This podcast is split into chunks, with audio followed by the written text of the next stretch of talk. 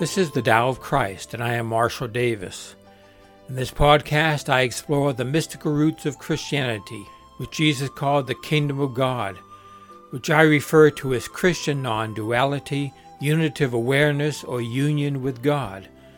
Others call it non dual awareness, liberation, enlightenment, or spiritual awakening. It is the heart of all spiritual traditions. This is the Tao of Christ.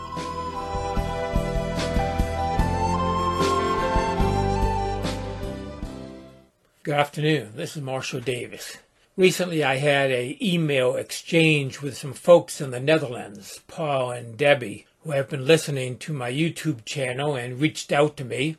And I credit the idea for this episode to Paul. His name is Paul Jordans. I'll give a link to his article entitled The Santa Clausness of Life in the description to this episode. It got me thinking in all sorts of fun ways about how the figure of Santa Claus can be a teaching tool for understanding ourselves and reality.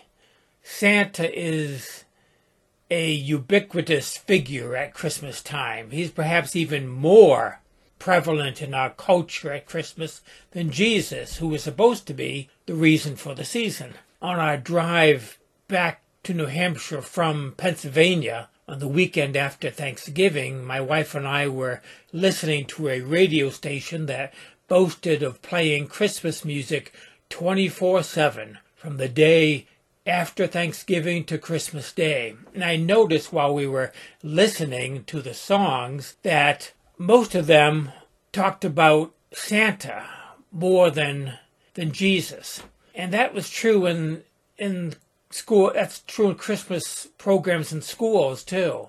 Schools hesitate to mention the name of jesus in case they might accidentally step over that dividing line that separation of church and state and the, the same with with decorations we see in stores even though there's no separation of state and church there. Still they tend not to have jesus but they have santa quite a bit. Society seems to think that santa is safe whereas Jesus is controversial. Well, it turns out that Santa is a very subversive character also.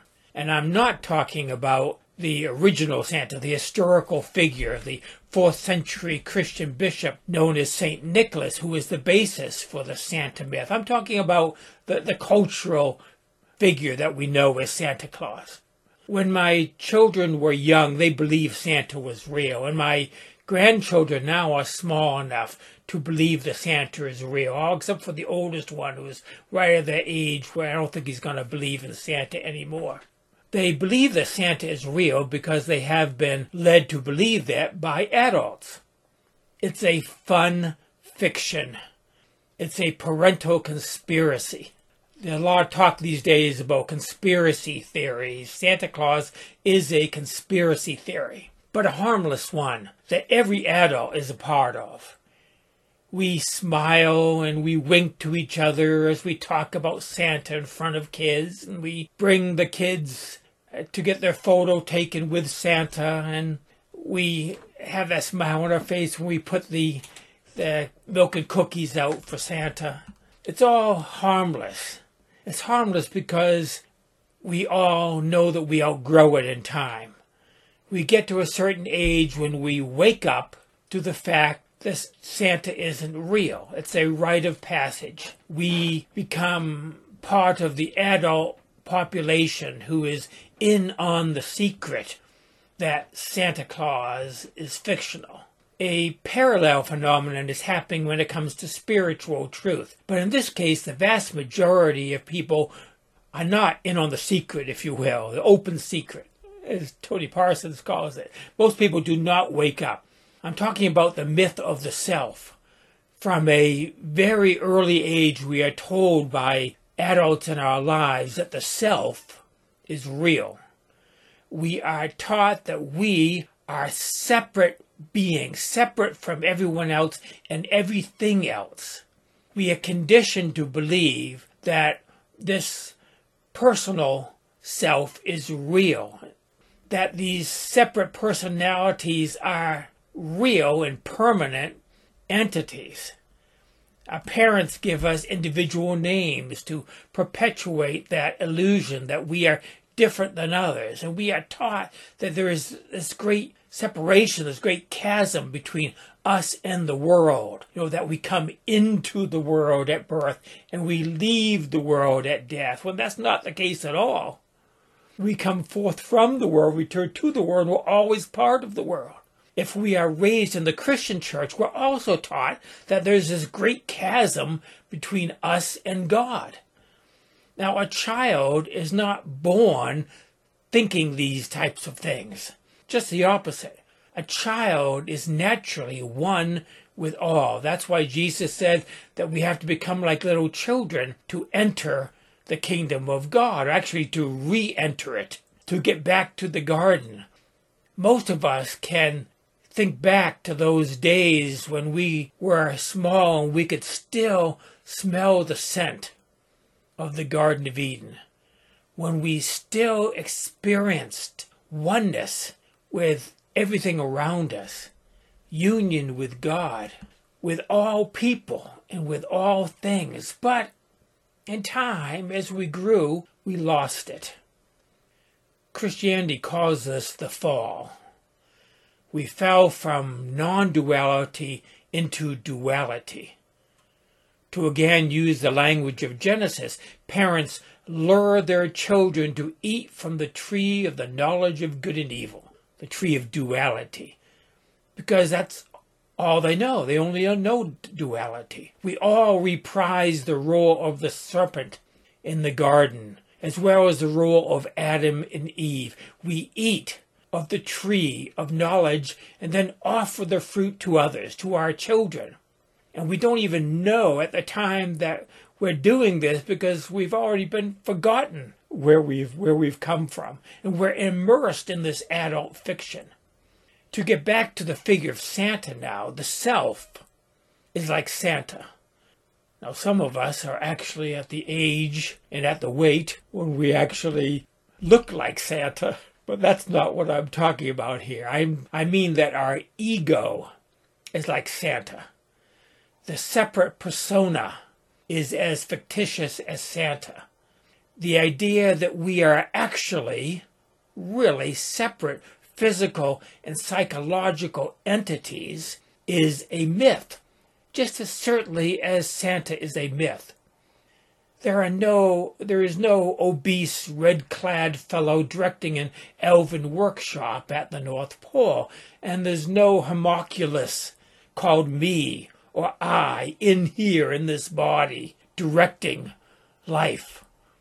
The concept of the psyche, the ego, or the self is a myth as certainly as Santa is a myth. The difference is that adults no longer believe in Santa, but they still believe in the self.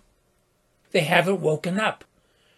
Now, this would simply be a harmless but silly delusion, like believing the world is flat or that the moon landing was a hoax, if it were not for the fact that this fiction of the self is the cause of suffering in the world. People suffer needlessly because they have not woken up from this dream of the separate self. This delusion is the cause of war and evil and injustice. The only reason we engage in war is because we think that they over there, our enemies, are different than us. The only reason people harm and oppress others is because they think that they are not me, and therefore we need to protect ourselves from them. The cause of all psychological suffering is found in cutting ourselves off from the world and from others. In so doing, we are cutting, our, cutting off a part of ourselves. In cutting ourselves off from God and the universe, we are actually cutting ourselves off from ourselves. It's as if we were tearing ourselves apart, tearing ourselves in pieces, and then making war with ourselves. This psychological disunity is the source of all the suffering in the world.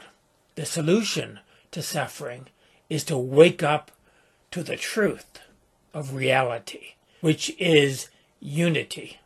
The cure for suffering caused by duality is to wake up to the reality of non duality. Now, this process ought to be as natural as growing up and realizing that Santa Claus isn't real. Waking up from the illusion of self should be as natural and as common as that, but it isn't. The vast majority of people never wake up from this delusion.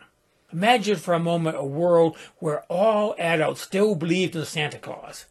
In such a world, it would be very difficult for people to not believe in Santa Claus, and anybody who did not believe in Santa Claus would be considered something wrong with them, you know, mentally ill maybe. That's exactly the case with the idea of the self. The persona is not real. The ego itself is not real. To wake up to this truth completely changes the way that we see and relate to the world. This is spiritual awakening. It's enlightenment, it's liberation. I like to use Jesus terms. It's what it means to be born anew, born of the Spirit, born from above. What he says it means to see the kingdom of God, or to enter the kingdom of God, or to inherit eternal life. Historically, this realization used to be extremely rare. You know, a few people in a century, you know, or in a millennium. People who knew this were singled out and they were called seers or prophets or saviors or saints. They tended to found religions. It was as rare as finding a three year old today in America who does not believe in Santa. But things are changing. People contact me all the time through my podcasts and videos and books who have woken up. Some are in spiritual traditions or come out of spiritual traditions, and some are not.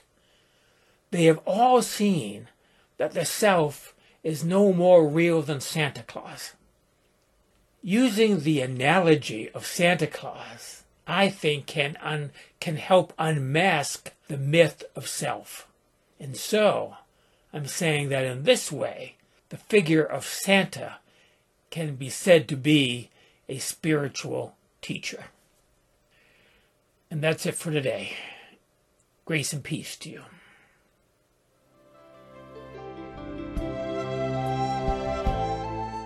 That is the Tao of Christ for today. Thank you for listening. You can access other episodes of this podcast at thedaoofchrist.com you can also find these podcasts in video format at my YouTube channel at ChristianNonduality.net. My blog, Spiritual Reflections, can be found at MarshallDavis.us. There you will also find a link to my books and my email address. Join me next time for another episode of The Tao of Christ.